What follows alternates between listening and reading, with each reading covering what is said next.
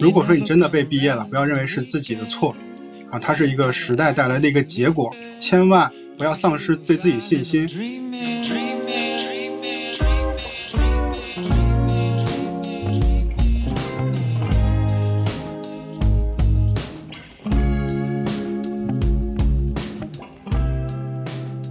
我想过这样的问题，有有有人可能面临着被裁员，或者自己已经被毕业了，对不对？然后有人呢，可能是其实看着自己身边的人朝夕相处，一块儿去干了几年的这个伙伴啊，被毕业了。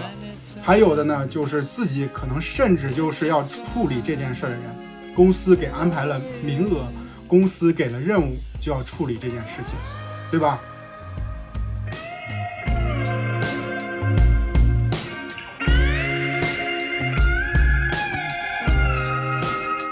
今天的嘉宾是我的朋友黄有灿，然后他是畅销书《运营之光》一和二，然后以及非线性成长的作者，然后目前在创业，也也跟大家介绍一下，今天我们聊的话题主要是，呃，和裁员，呃，以及转行相关的。但是这两个其实是两个不同的话题。从我的视角来说呢，它是你先有裁员，然后呢，转行是你裁员的其中一种。途径，但可能有其他途径，所以说我们今天呢分两步来聊。第一个先聊聊裁员，然后呢再聊聊这个转行这件事情，看看我们有什么样的观点。然后我我来聊这件事儿的话，我先说一下我的这个这个一些原则吧，或者说我认为在聊一件问题的时候，他要去看这个事情的本质是什么，就它的，嗯，它的底层的到底是什么样的原因，它到底为什么会出现这种现象，这个其实能更好的。去帮助我们理解这件事儿。那你发现这个问题看清楚以后，然后你有些问题就就会迎刃而解了。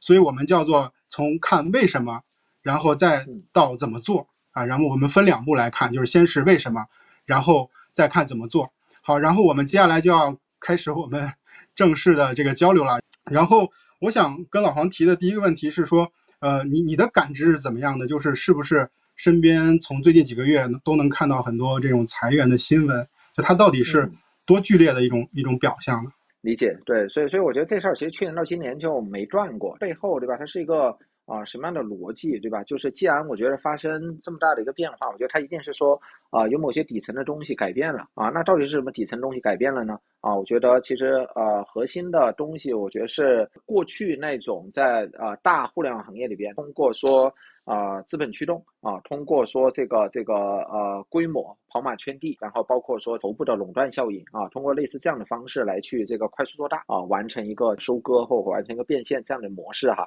啊，那从去年开始啊，然后呢，我觉得可能就呃这个像这样的模式，我觉得慢慢就成为过去时了，所以就我觉得背后最核心的东西其实是这个事儿吧。啊，那以及呢，我觉得就次一点的呢，其实就是说大的整个，呃，互联网行业的这种流量增量的空间啊，几乎就完全消失，就增量空间几乎没有啊，所以我觉得大家其实更拼的，其实是一个说这种，呃，存量战，对，因为你知道，就是当整个大行业的这种流量红利啊，它消失了之后，其实在存量战里边更多拼的是精细化。更多拼的是供应链，更多拼的是这些更偏传统实业的啊，这样的一些就比较扎实的这样的一些东西。而因为这两个现象的存在，所以你会发现呢，像过去那种说啊，我 overpay 啊，去支付一些薪酬，去聚拢人才，加速我发展，对这样的一些这种逻辑和这样的一些模式吧，我觉得它可能也会受到很大的影响。所以这是我这儿初步的一些观察吧。我跟老黄的观点差不多，然后我有一个两个不同的视角吧。第一个视角是说，从经济学角度来说，它是泡沫。这个泡沫是说，在过去的呃几年甚至十几年里边，它其实过度的投入，或者是这个过于极端的投入。这个投入是说，我我有很多的业务，很多的公司在增长，然后我就堆人堆钱。然后呢，到了二零二零年、二一年的时候，发现其实我没办法持续这样的业务，我没办法从这个业务上有收益，所以它其实是泡沫。那遇到泡沫的话，我就一定要去裁、去止损。这个呢，就跟经济学逻辑的泡泡沫逻辑是一样的，这是第一个原因。然后第二个原因就是，其实跟第一个相关哈，就是在大厂里，这个 high 抗怎么提的？从我过去所有的公司里边，那 high 抗都是负责人自己提，对吧？那不是圈地吗？那就是提的越多越好。所以就是争争取更多的 high 抗，就当你发展很快的时候。其实不小心说不小心说出了大厂人的真心话，对吧？对，是这样的，就是你的老板很难分辨你是需要多少海康，反正你就写了，然后比如用户运营需要多少人，然后用户运营又分是吧？不同类型的 需要多少人，那么就是你一定是争取的海康越多越好。那个时候其实公司说赶紧进人，发展的越快越好，啊，他分辨不出来。但是呢，一旦到了这个节点，他发现说，哎，我怎么这么多人？然后我的成本这么高，然后我还有下午茶，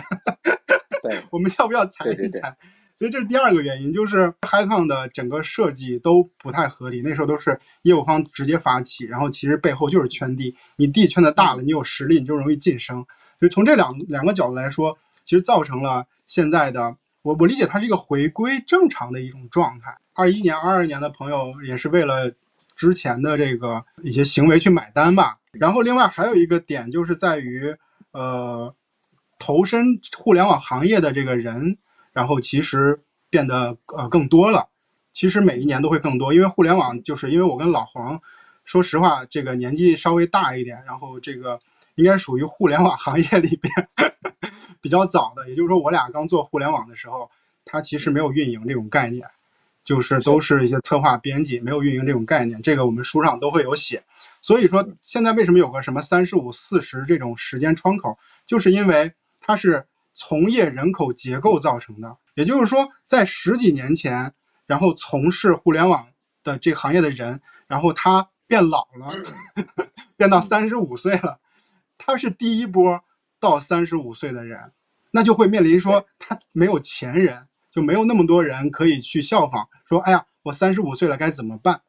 然后再加上就是互联网行业本来就是个年轻的这个行业，它会导致是说。可能二十多岁的人性价比比很多三十多岁的人更高，那么会遇到的问题是说，呃，那三十五岁的人怎么办啊？这个是呃出现的这种现象，然后裁员啊，跟这个现象都是比较相关的。从而简单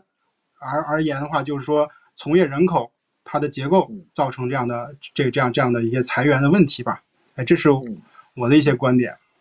理解。哎，说到这儿，那这个咱们就顺着往下聊啊。你对刚入行一两年。对吧？原本说这个，哎呀，脑海中对这行业充满着很多美好的想象，结果哐拦腰一刀，然后顿时自己就感觉说就迷茫了啊，然后也不知道行业还能干不能干，对吧？所以，如果是对类似这样的一些呃同学们，这个我想听一下，就老韩，你对他们，你觉得你有什么建议吗？我觉得第一个就是这个心态的问题，因为呃，对于刚才讲，就是大家知道这个事情它为什么会到今天这个情况，就是因为之前过热而造成的，所以。呃，要接受它是一个回归正常水准的这种状态。就之前其实十几年都是红利，那涌入大多人，那自然就会一定会到今天这一步。那么就不要去呃有过分的所谓的自责呀，或者是过分的去自我否定。如果说你真的被裁了，它并不是你的错，并不是说你做的不好，因为你过分的自责其实会让自己的心态失衡。心态失衡以后，你就会做一些呃特别不明智的决定。就比如说，你可以去有更好的机会，但是因因为你的心态失衡了，你就会选择可能没那么好的机会，然后相当于你下架了，就直接找一个条件没那么好的，你就就相当于把自己嫁出去了，那是比较吃亏的啊，是比较可惜的。所以我觉得心态首先要摆正，因为这样会让自己有一个更好的这种空间来去做下一步的选择啊，这是我首先想到的一一个观点。嗯，理解。我稍微补充这个两个。地方吧，一个呢是说，啊，这个其实我觉得很多人，尤其像运营从业者啊，就看待自己的发展，对吧？啊，然后大家过去呢，脑海中其实往往有一个憧憬，我能进大厂，我能拿高薪，这个算是更好。他们都会以这件事儿啊来倒推自己，说我该怎么往前走啊。然后，所以就很多人其实，在职业生涯当中努力了，可能很久很久，然后其实他的目标就是说，有一天我能不能进大厂。我能拿到个很可观、很体面的这个 offer，对。但今天我想跟大家说啊，啊，对于绝大多数的运营从业者来讲，都别再把这个事儿当做憧憬。对你，如果你把这个事儿当做憧憬，你会很痛苦。为什么痛苦呢？第一，我觉得大厂里边的坑会非常少。第二，即便你进了大厂之后，你也发现呢，在可能一段时间里边吧，至少在一两年的时间里边，你发现大厂里边呢，有可能乱成一锅粥，加上可能又卷，很可能就是类似这么种情况。你去了之后呢，一方面你是个螺丝钉，成天对吧，就是忙着呃写各种文档，就开各种会，但实际现在能让你去打仗的，能让你在战场上拿结果的这种空间，我觉得没那么多。咱有一说一啊，那如果这个事儿不是你期待了，什么事儿才能是你期待呢？我觉得很实在的一句话啊，就是啊，我觉得大家尽量做一个运营人哈，让自己拥有独立做个小生意的能力，把这件事当做你期待，你就发现往下走，你不管怎么走，你会越走越香。那其实你现在打工，这些公司提供给你的环境，提供给你做的工作，你都可以把它当做你的资源。你都可以在其中去学习，说我如何积累更多的流量资源，我如何去了解更多的流量的玩法，我如何说啊能够自己在一线通过某种我熟悉方式把货卖出去，啊，直到有一天说流量你能搞定啊，卖东西你能搞定，我手里边还有一些货源，那这时候你发现我自己能做个小生意，一年能赚个小几十万，其实比啥不香，远比你去大厂里边啊，我拿一个什么高薪的 offer 又受气又卷，做的事儿又不一定有意义，然后压力还大。对，其实比比这个事儿香多了，所以我觉得说，对很多运营人来讲，调整一下自己长期的那个憧憬啊，然后这事儿我觉得最实在。是的，呃，就是运营其实是有一种能力，这种能力，刚才小老黄说这个做做做小生意的能力，那比如说我再说一个方向，就类似于就是你能做内容的能力，因为现在内容对于任何行业来说，它其实在在信息传递来说都是一个非常重要的角色。然后我们再回到说，呃，裁员这件事情，它有个视角，就是说一个大厂。它是如何做出裁员的决策的？它背后到底逻辑是什么？可能很多人不知道。然后就是我们可以聊一下，我因为我有我有一些经验，就我先说一下。就是其实大厂有很多的场景啊，我了解的大厂有些裁员的场景是说，他首先要去看整个公司的成本，因为他未来能能能估算出自己的收入是怎么样的。那么它的整体的利润呢，就是它的收入减去它的成本。那成本里边很重要的是人力成本，因为互联网公司人是最贵的，所以说，呃，其实会分每个大的部门或者是业务，会有一个成本核算的一个任务。比如说老黄这个部门，他就是两千万，那么我们就要求这个负责人老黄，他就要卡到两千万以内。那他两千万里边可能有些是什么带宽成本呀、工位啊，或者是各种各样非人力成本，然后最后就能算出来他养人需要花多少钱。也就是说，他必须把人裁到一个他核算的这个人力成本以内，比如说是五百万。那其实你你裁多少人，老黄自己定，或者老黄跟他的 HR 来来去定这件事儿。比如说他可以裁裁韩旭，韩旭一个月五万块，特别贵，你把他干了，然后你可以招好多小朋友。这个其实你就干掉一个人，你就省出很多 high 但你可以说老韩有用，我留着，我裁我裁小朋友，那他就要裁很多。所以，总之呢，这个业务负责人老黄裁完了以后，他要符合公司的这个要求。公司要求说，我就扔给你这样的成本，你一定要达成。背后的逻辑是这样的，哎，就像哈基米说的，低 P 换高 P，呃，就看大家怎么来做了。其实，说实话，实际情况是很多的公司或者是负责人选择裁小朋友。因为老人比较难难搞，是吧？就是我理解，就是大厂去决策裁员的这样的一个逻辑。我不知道老王那边对于这样的问题有没有什么其他信息？其实我觉得从创业者或者从企业管理者的角度啊，他本账一定是个算账的问题，就是这账你到底怎么算？核心呢是说，比如说过去我们算账啊，可能看的核心指标是规模。或者是市场占有率啊，然后就是我冲到一个规模，我在资本市场上我可以拿更多钱啊，过去大概是这个逻辑，然后到呃可能一个什么样的规模我就能上市了啊，大概这样。但今天呢，其实资本市场的通路都没有了，所以那这个算账呢，你就得完全换过来啊，你你要看的就不是规模啊，你要看的是你的现金流和盈利，因为这个顶层逻辑变了，往下所有东西都会变，所以呢，从老板的视角来看，一定会追求说，我们每一个部门甚至到每一个人头上，我都要追求说，我要能把账算清楚。啊，每一个人留在我这儿，他占多少成本啊？他能让我挣多少钱？所以今天呢，你会发现那种说，啊，如果在一家公司待着啊，但是我并不能回答清楚，说我这一年我给公司创造多大价值啊，收入啊，或我业务效率提升，然后我解决了一些什么问题？如果你发现这个问题你不能回答清楚，且其实这样的人啊，我觉得今天在公司里边可能是危险的。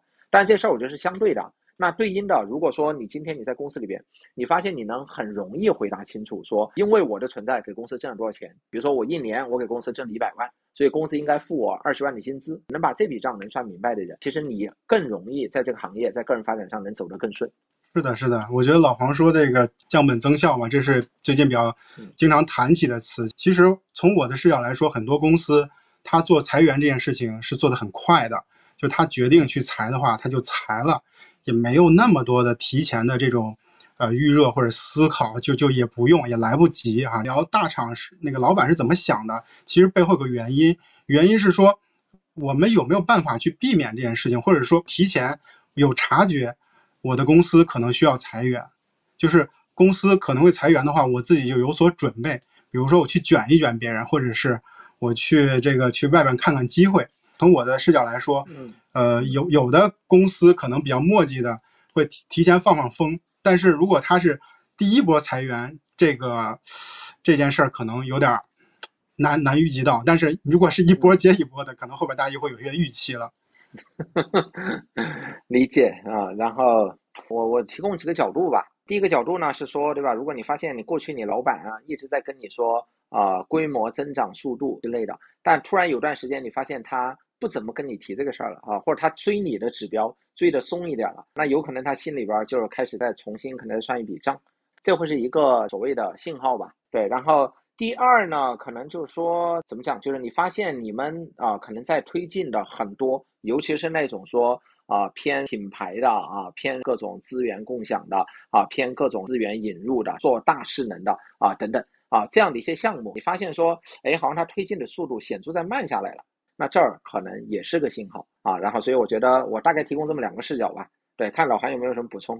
啊，我跟老黄刚才聊这个问题，就是说在在在裁员的这种之前，可能我们呃比较难去这个这个预估到，尤其是在第一波裁员的时候，可能是比较难去预估到。但如果你后边有第二波、第三波的时候，终归是有些呃有些小道消息出来的，对吧？然后你就可以大概的去去关注一下。如果你有些 HR 朋友。他再去告知你有有一些像类似于成本核算的是吧？那其实一定会是为了去呃做一些这个裁员之前的这种准备。然后就是既然说呃我有一感知是说，你看像这个像我手包括自己有些小部分有裁员对吧？然后尤其是呃一个月前腾讯也开始裁，哎，我觉得像这么大的或者是稳固的这么一个大厂，它居然都有这样的。这个这个这个这个行为了，我就有点说，哎，挺还是没想到的。所以说，我就想，北京就咱光说北京啊，这么多的从业者，这他们都去哪儿了？短期内应该出来好多人，但是又没有岗位，就这些人都在哪里？因为老黄的信息可能会多一些哈，不知道你有没有什么感知，就是就被裁的人，他们都流向哪了？他们这个对链路在哪里呢？坦白说啊，我觉得这个这这个事儿，其实宏观上的数据啊，我觉得我没有啊，也没有那么完整。对，但微观的观察呢，我觉得倒确实会有一些。第一呢，我觉得确实有呃很多人，就尤其是三十岁上下的很多人，我觉得他转身呢就开始选择自己做个个体户啊，然后这个是能看到的啊，包括以前就是我带过的很多小同学吧，对吧？就是啊跟了我之后，后来去了大厂的，然后又被裁了的啊，肯定一转身啊，然后呢就基本上就做了个体户。对，然后这这儿这儿肯定有一波吧。另外的可能有一小波的话呢，就是回小城市，回小城市啊，然后呢，就家里边可能多少有点资源，可能去踏实做生意的。对，踏实做生意的，我觉得这可能是另外一波吧。身边也能看到一些这个啊相关的一些人或者相关的朋友，他们做了这样的选择。对，再再有的话呢，就是啊，那转行的肯定也有一些。怎么说呢？我觉得这里边某种意义上它存在着巨大的信息差或信息不对称。呃，怎么理解？就就就好比说，你看，比如说老韩之前可能在啊某手，对吧？然后在大厂里边啊，然后做短视频或者怎么样，对。然后呢，但是就是可能有很多就是类似这种在大厂里边人出来了，对吧？他想转行，我举例子啊，比如说他去做啊制造业。对，或者或者比如说在这种什么这个这个造车类似这样做行业里边，对吧？然后他可能啊这个想转过去，想想做一些工作，他会遇到的巨大的这种信息不对称来自于什么呢？来自于说，第一，反正他肯定不了解这个行业啊，然后呢，这个也不了解说这个行业里边对吧，到底需要什么样的人解决什么样的问题？对，第二的话呢是说还是那个问题，就是呃，大家很多人的脑海里边还是一心在盯着大厂。对，一心在盯着高薪啊，从而呢，其实错过了很多潜在的好机会。对，什么叫很多潜在的好机会呢？你知道，就很多二三四线城市的啊，有一些这个做生意的这些小老板们，他们在传统行业有很深的根基，他们特别懂怎么做好一个生意，什么卖陶瓷的啊，卖家装的，然后卖什么这个这个什么肉类供应链的，对吧？这些人他们在每个地区啊经营多年，在一个行里面经营多年，有资源，有人脉。懂得怎么做生意，懂得怎么把账算好，但他们特别缺什么呢？他们特别不懂线上，特别不懂互联网。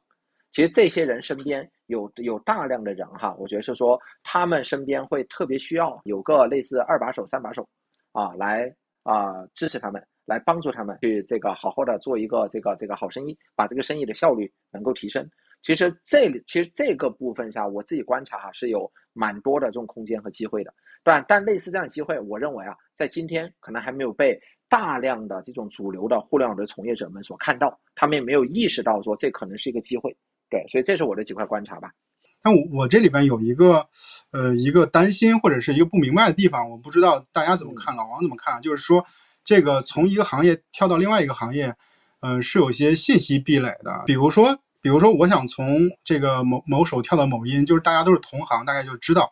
然后也有猎头帮你猎，HR 也帮你挖，然后 HR 也会去 map 对方的这个组织架构，大家都知道每个环节都是谁。但是如果我要去一个跨行，他可能也不知道韩旭干嘛的，然后呢，就是他也不知道有这么个一个人，就是他他没法去有交流，他人才的信息是有壁垒的，那他在跨越的过程当中就会有一些问题，所以。我身边主要是确实没太多这样的朋友，不知道老黄有没有这种朋友？就是如果说他跨跨行，就是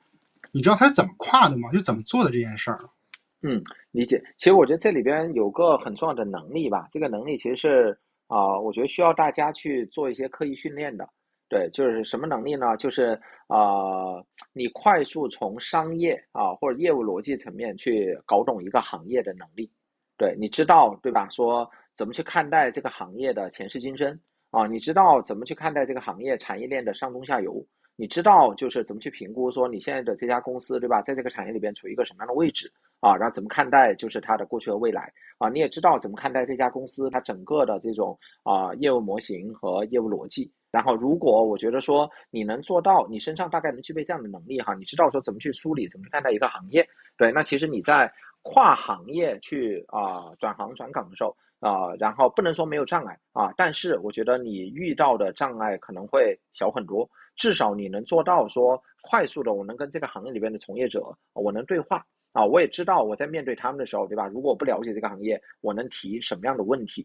对，所以这件事儿，我觉得这个它是一个很重要的一个这种底层能力吧，啊，且这个能力，我觉得它是需要花时间去训练，或者好好的，可能说啊，有个人可能去引领你，对吧？然后这么着，我觉得其实你的一些啊思考，或者你的一些这个这个更底层的一些这种思维模型吧，我觉得它会更牢靠一些。呃，是的，就是老黄，我跟你说个我我自己的事儿，特别好玩，就是我有一个朋友，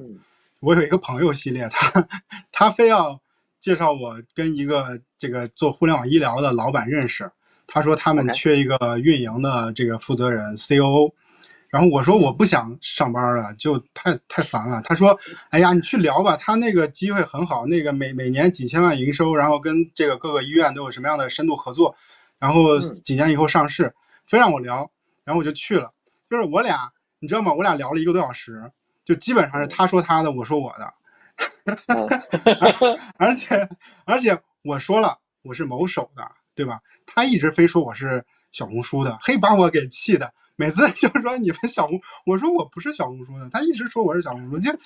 哎，把那一个一个小时聊的我特别特别不舒服。再加上我发现他其实也不需要我这种 level 的人，他大概去找一个再年轻一点的，花少点钱就完了。什么 COO 啊，就不用，就运营经理就完事儿了。就需要一个做什么这个管 C 端的，用分个层激励激励，做做活动是吧？做个 H 五就就完了，哎，把我给难受的。后来我就跟他回来跟他说，我说你管那么大岁数人叫四十多岁啊？我说你看我像那，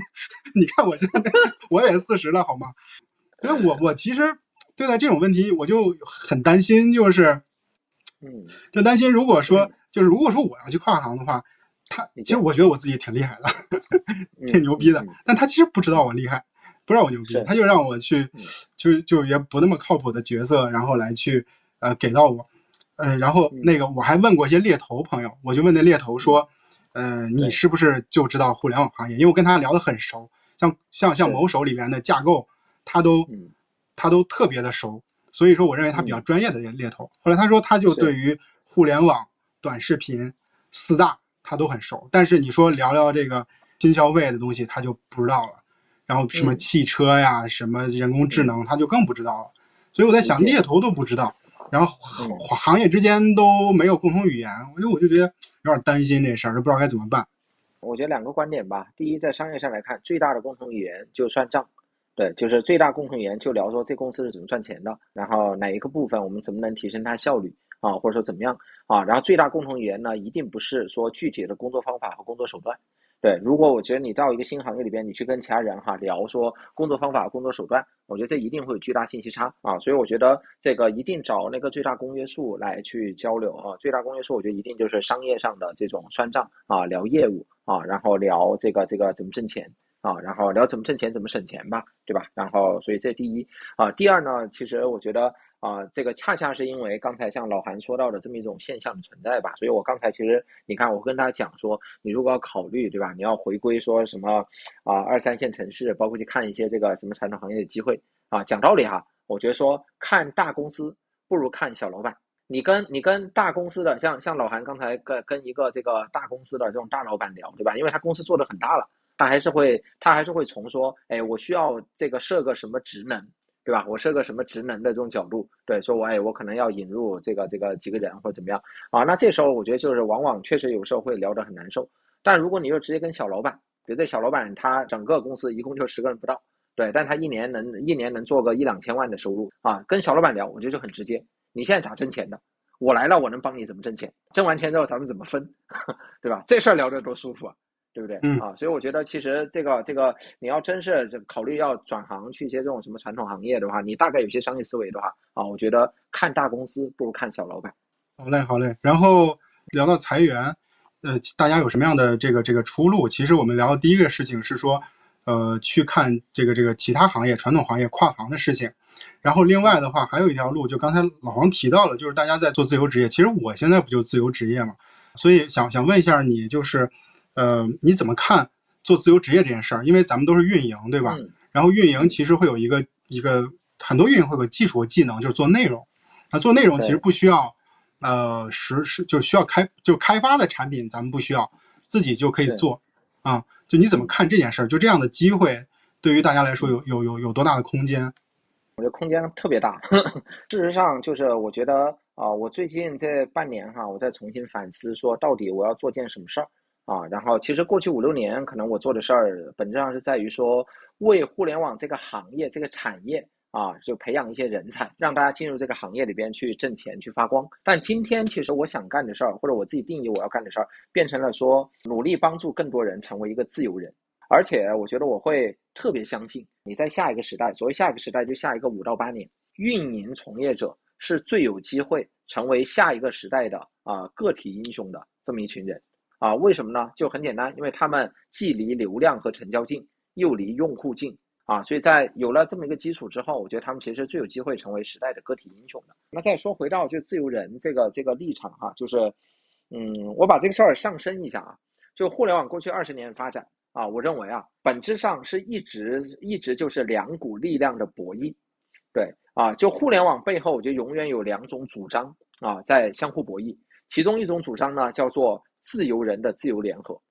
所以所有互联网的这种发展，所有的新兴的产品、新兴的技术，对吧？你发现，哎，它可能总是会有些新技术，它出现之后会让人眼前一亮。这眼前一亮在哪里呢？你会发现，好像借由这些新兴平台、新兴技术发展，它赋予了更多的这种个体啊，说，哎，我可以不依赖于某个组织啊，我以更轻快的方式啊，我能去连接或我能去生存了。所以这是一种趋势，这是一种逻辑，自由人的自由联合。但除此之外，互联网还有另外一种趋势。就是互联网某种意义上哈，它也在商业和资本的逻辑下，它在极致的追求说啊商业效率啊极高的商业效率。那在商追求商业效率过程中哈啊，然后它也会不断追求说把每一个人都工具化，都变成生产资料，都变成流量大熔炉的一个生产资料，对吧？每个人可能在流量大熔炉里边都只是一个数据。所以我觉得，其实，在互联网的发展里边啊，永远是有这么两股力量在相互博弈。啊，然后这事儿我觉得没什么对和错，这个博弈也会长期存在。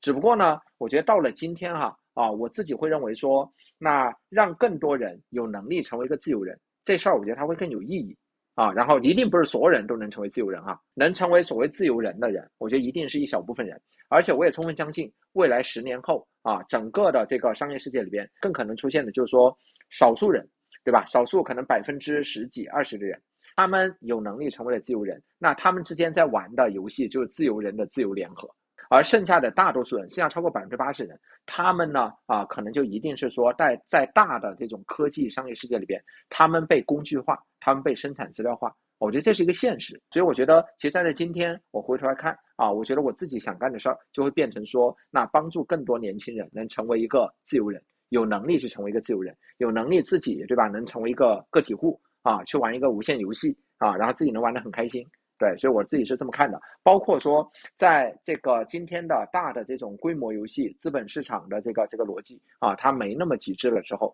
尤其是在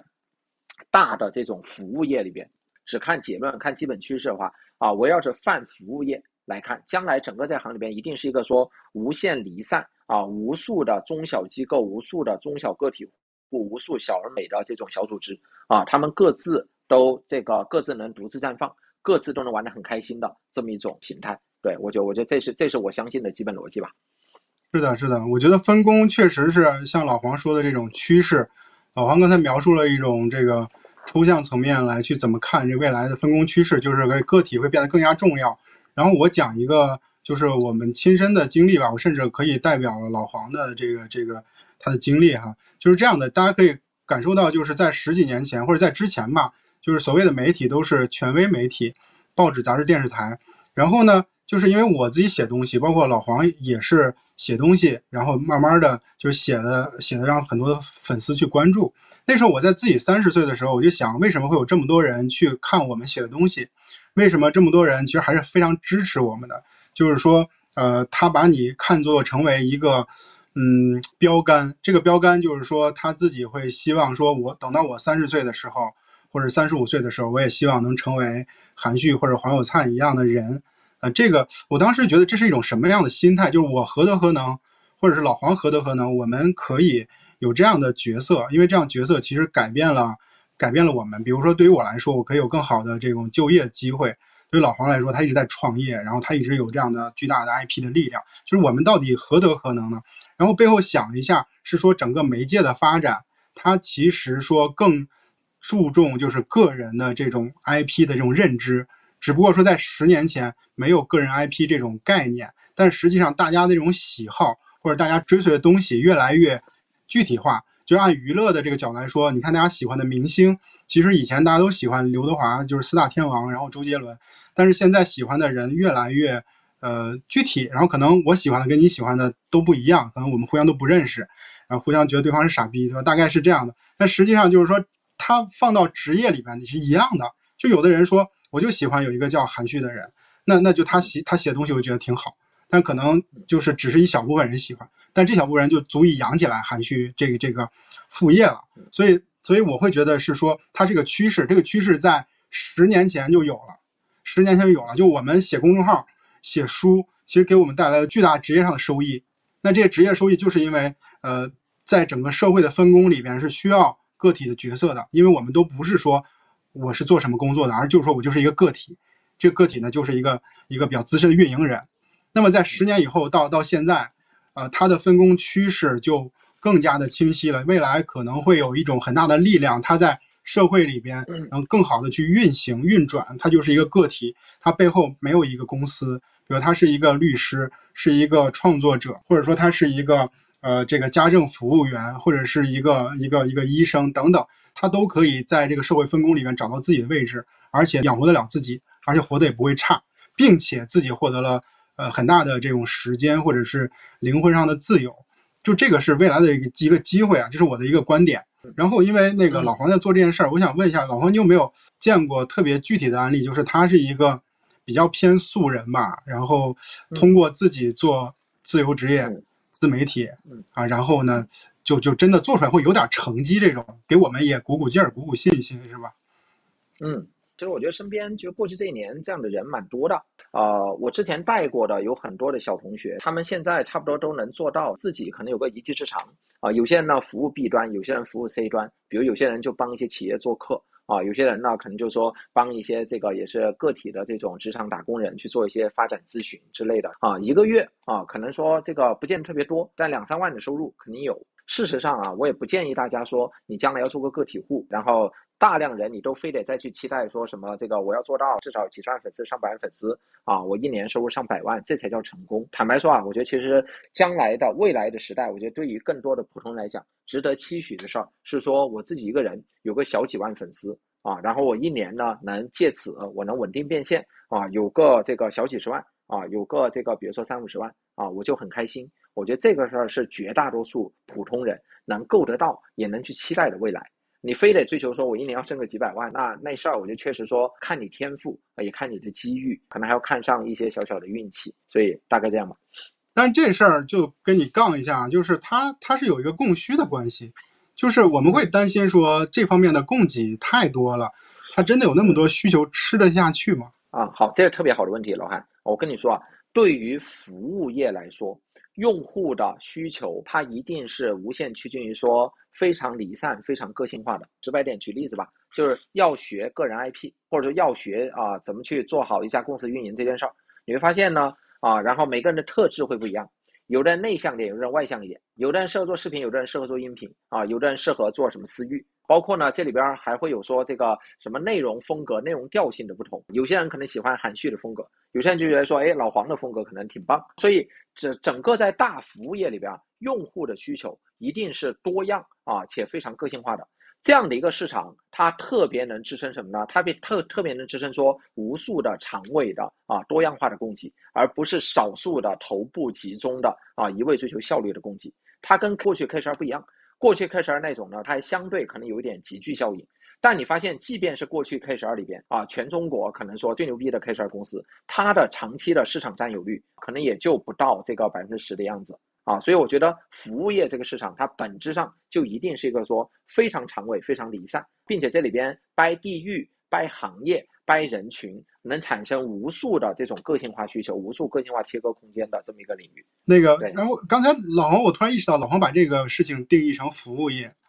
那确实，如果是定定义成服务业的话，我好像就会理解的更多了。就好像说，呃，如果说你家里需要小时工大姐或者阿姨，其实我们可以有很多的这种需求，而且我们可能就比较喜欢这这位，然后他就可以满足他的这种收入的需求。如果定义成服务业的话，嗯，确实这里边空间就蛮大的。而且因为我以前在短视频平台嘛，其实从短视频平台角度来说的话，就是至少现在还看不出一个，就得不出任何一个结论是说现在的供给已经相对到顶，或者是甚至是过剩，这个结论没有人得出来过啊。所以我觉得这件事情确实是还有一些机会的吧。然后你刚才是不是说了一句话，是说几万粉丝能能能变现几十万？真的是有这样的案例？对，非常多，非常多。只要你的粉丝是精准的，所以各位，我我我我真诚的奉劝大家，就是将来你要想做个个体户的话，一定要把自己当做一个服务工作者。咱都是干服务业的，我也是干服务业的，然后老韩有可能未来我觉得也是干服务业的，咱们都是服务工作者。对服务工作者来说，你不用想做大的事儿，服务这个事儿天然就是很难做大，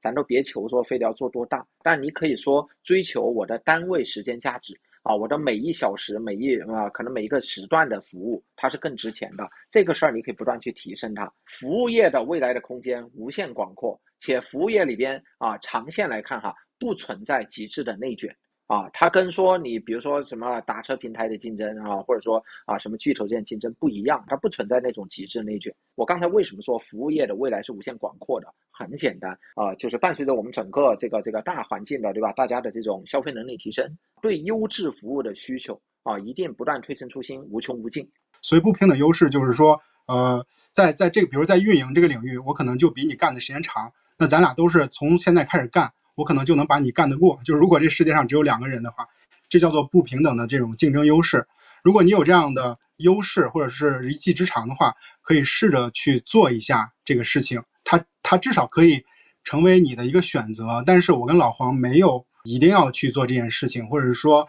是是一个可以去做的选择哈。所以在这里边，我要再把这个问题往下延伸一步。其实我会希望是说，想去做的话，要迈出来这第一步。所以第一步是说你去做这件事情，就是你真正去开始了，因为往往呃去开始做这件事情是最关键的一步，因为它可能决定了说你后边呃对于这个事儿有什么样的认识，对于自己有什么认识，在你不做之前你是完全不理解的啊，完全都在意淫的状态，你可能就在没有任何意义的焦虑，就如果你想试的话，你就做起来，哪怕是说你做完了以后，哪怕觉得自己可能不是这块料，我觉得，我觉得其实有个结论是吧？这个是我想给大家的一个一个建议哈，一个建议。然后接下来再往下延伸的一个问题是说，其实运营人，呃，刚才我们在讲出内容、做内容，对吧？它是一个一条路，但实际上本身还有很多的机会可以去选，就除了呃一技之长是内容之外，可能还有很多。然后这些很多自己的这些特长呢，大家要去怎么说呢？做好呃自我的认知，或者是可以做一些尝试。对，所以我想跟老黄讨论是说，啊，从你的视角来说，除了内容以外，在在别的领域还有一技之长，就是他其实就做到了一个自由职业者，并且活得还还还可以的吧。嗯，呃，理解一下啊，就是说，除了做内容之外，还有没有什么其他的能力能让你成为自由职业者，是吧？呃，对，是的，是的，就补一下，这种其实还蛮多的，因为就像我，我认识一个朋友，就是他是做内容出身的，比我资历还老，他自己现在就做脱口秀，就他自己会说，然后其实就当成一个乐子，但实际上也是个副业，或者说是一个反脆弱的一个一个一个手段吧。对，我觉得其实。运营运营有很多这样的机会，我觉得这事儿在我这儿哈，我觉得我会一定程度上我把它反过来看啊，因为我觉得呃，其实，在短视频时代啊，内容是一种呈现手段，你在任何一件事儿上，任何一项技能上，你做的足够好，你都可以通过短视频把内容化。对我举例子啊，你说你是一个这个呃家庭整理师，或者你是一个说这个保洁阿姨，你干的特棒，或者你服务的客户啊，可能都很有特点。比如说你专门就服务这种什么单亲妈妈的家庭，然后你就把你服务他们的一些经历啊，然后你是怎么服务他们的，你把这个事儿拍下来视频化啊，然后其实这样的东西，我觉得它对你而言就是非常好的这种生产素材。所以我觉得，对有些人来讲，就内容创作啊，它可能也是一个能力，甚至说这个内容创作能力，我觉得在现在这个时代，我觉得肯定是一个这个很高的杠杆。你如果有很强大内容创作能力，那意味着说你能把你原有的技能，在互联网这个大渠道上啊，你可能去给它加个杠杆，乘上五倍，乘上十倍，这样去放大，让你能获得流量。它大概是这样。但是我觉得就是说，即便你没有这个杠杆，你在其他任何一个领域。不管是什么民间手工艺，还是说家庭收纳整理，还是说专门跟人聊天，还是说讲段子，还是说是别的一个一些这个什么样的技艺哈，甚至说可能是修车，你能有一技之长，那我觉得你都能在现在这个时代很好把它内容化。然后把它内容化之后，你就能够有机会去吸引到精准用户啊，然后让你自己可能开始去获取流量，能开始变现吧。无非只在于说你的杠杆加的够大还是不够大。然后杠杆够大人呢，有机会能赚到更多钱；杠杆可能一般的人呢，他可能就做个小生意。其实我觉得我自自己一直的观点啊，都是说做内容这个事儿，我觉得它只有三种状态，没有中间形态。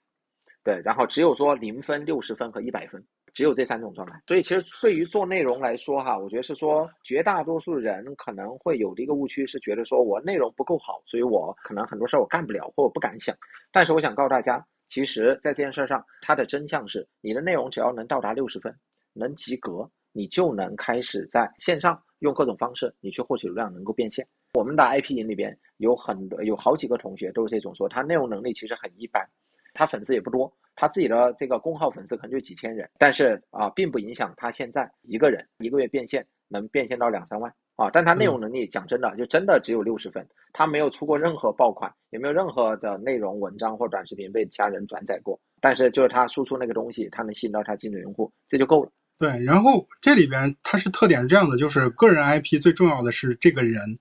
就这个人的特征或这个人的人设，它是各种条件组合起来一个综合体。比如形容我是一个四十岁中年，从大厂离职，然后现在自由职业，然后想想害羞想买卖卖课又不好意思，这种让大家很有一种守护感或者是支持感。如果说我真的去卖，大家愿意去买这么一个人设，那在这个人设下面，我就是独一二、独一无二的，就没有人能跟我在一条线上。那么老黄有老黄的特点，那这个里边它重要的就是说你是一个人，他这个人设就是。就是不一样的。那么，我想跟大家举一个具体例子，是说身边有一些朋友，他呢，就刚刚老黄提到一个做母婴，比如说他不管是一个爸爸，还是一个妈妈，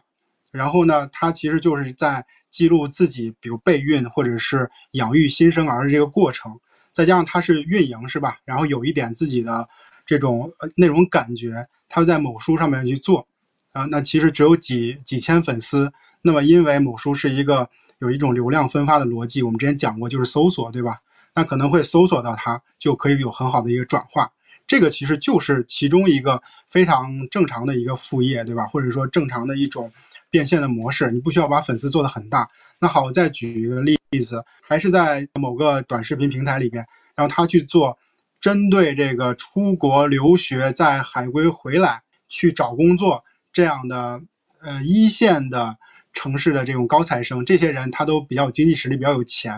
然后他们就专门给他们提供咨询，这种咨询是告诉他们如何进投行。对吧？如何进这互联网大厂？让他给自己包装，就是我是一个投行、互联网大厂出身的人。然后这个就就就一个特别好的人设，他有经验。这样的人的话，他就能吸引这些人去给他付费，他也不需要太多太多粉丝，因为他的这个这个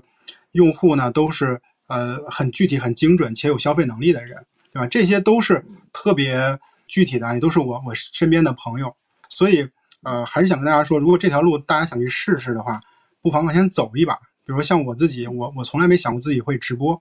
对吧？然后我也就是对这件事情还有点担心，我觉得自己能力不足。但是，就是你如果想试的话，这镜头摆在前面了，你就必须得搞起来，是吧？其实我也不太想去，以前会觉得是消耗自己的朋友，比如把老老黄叫来，然后去蹭一蹭他的流量什么。但是后来有时候一想，就是也是一个交流的过程，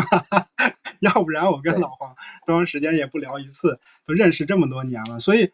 所以就是把这步迈出去，然后如果你不行的话，你再换一个方向。但是至少至少给自己有一个这样的机会，这个是我对这件事儿的一个看法。呃，我们不展开。如果说让你去给咱们这些朋友，这些朋友是说可能会面临他已经是被毕业了，或者身边有可能会被毕业，就是咱们会给大家一个什么样的建议呢？对，我觉得如果你被毕业了啊，第一呢，我觉得把这儿当做是一个机会。什么机会呢？我觉得你正好就给自己一段时间，多方面向外看一看，更好的审视下自己，更好的审视一下，就是我自己当前的状态啊，到底在行业里边我是处于一个什么样的位置，我能创造什么样的价值啊？我觉得归根结底，你在做的很多工作啊，未必就是说就是给公司打工。我觉得我们每个人都是要解决一个说我的自我价值创造。然后还有我的自我价值证明的这么一个问题，只有你创造价值足够多啊，那不管你将来做个体户也好，你将来去公司打工也好，才有更多人愿意为你付钱。本章是这件事儿，所以我觉得把这当做个机会，不要再一味的去追求过去那些说我要高薪，我要不断跳槽或者怎么样。然后正好你去审视一下，那我到底现在我一个月我在一个行业在一家公司里边我能创造多大价值？对，如果你发现这个问题你回答不清，正好呢，我觉得那你就梳理一下，给自己有个空间去思考一下，你你是不是现在可能更应该做一些那种真的就是更多日拱一卒的事儿，找到一个能力。啊，或找到一个行业能让你创造价值能力能够慢慢去提升的这样的一些事儿，所以这第一吧。啊，第二呢，就像我刚才说的哈，我觉得这里边啊，其实如果你是说那种临近三十岁，你在行业里边积累了很多年，你被毕业了，那我觉得其实第一个是我们刚才说的哈，个体服务业。或者小而美的这种服务业公司，还有一大部分的这种传统企业的小老板，这里边我觉得是存在大量的人才错配和大量的这种信息差的这种空间。所以，如果你在原有的那逻辑里边，你发现自己好像找不到很多好的机会了，不妨呢，我觉得把信息茧房打碎掉，往外跳出来看一看，看看这两个领域里边是不是可能会有更多的这种空间，值得你去看一看，值得你去研究一下。好好，然后我给大家几个建议点吧。第一点叫做。如果说你真的被毕业了，不要认为是自己的错，啊，它是一个时代带来的一个结果，千万不要丧失对自己信心。我觉得这是最大的问题，因为我看过很多人，因为这件事情给自己带来了，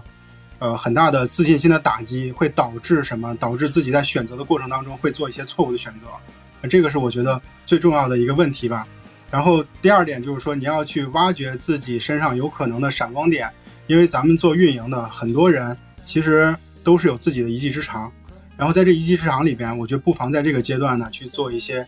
呃，一些延展或者是一些突破。或许它对于你来说正好是一次一次机会，这次机会就是就是整个职业生涯里面另外一条路啊。我觉得这些都是有可能能去帮助到大家的这样的一些一些建议吧，就是多面开花，然后